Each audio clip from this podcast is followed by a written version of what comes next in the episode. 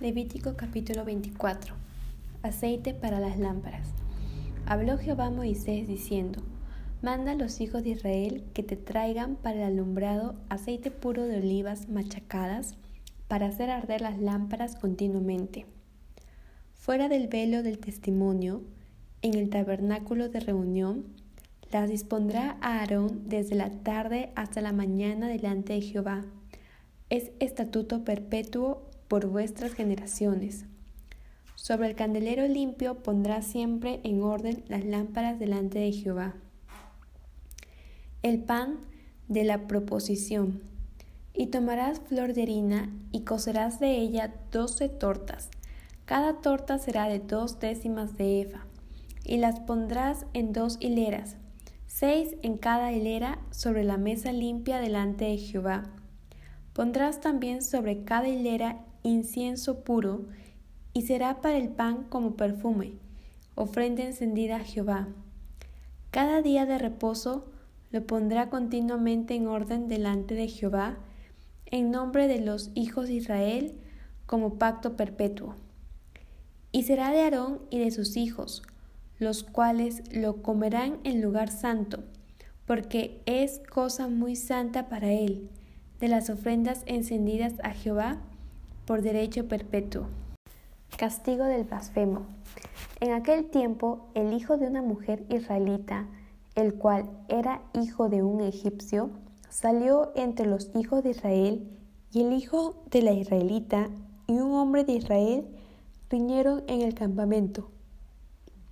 Y el hijo de la mujer israelita blasfemó el nombre y maldijo.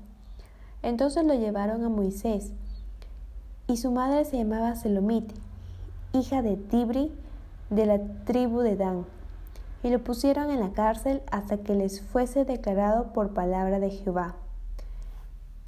Y Jehová habló a Moisés diciendo: Saca al blasfemo fuera del campamento, y todos los que le oyeron pongan sus manos sobre la cabeza de él, y apedréelo toda la congregación.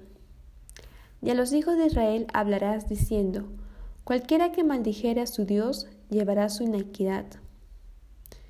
Y el que blasfemare el nombre de Jehová ha de ser muerto.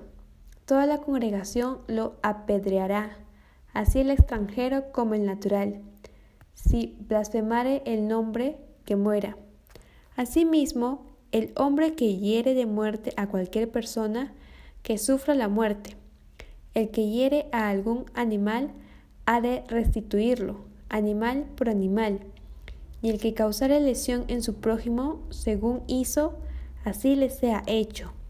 Rotura por rotura, ojo por ojo, diente por diente. Según la lesión que haya hecho otro, tal será a él. El que hiere al algún animal ha de restituirlo, mas el que hiere de muerte a un hombre, que muera.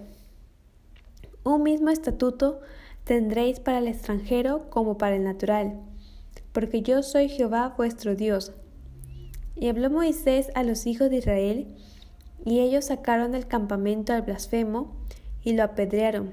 Y los hijos de Israel hicieron según Jehová había mandado a Moisés.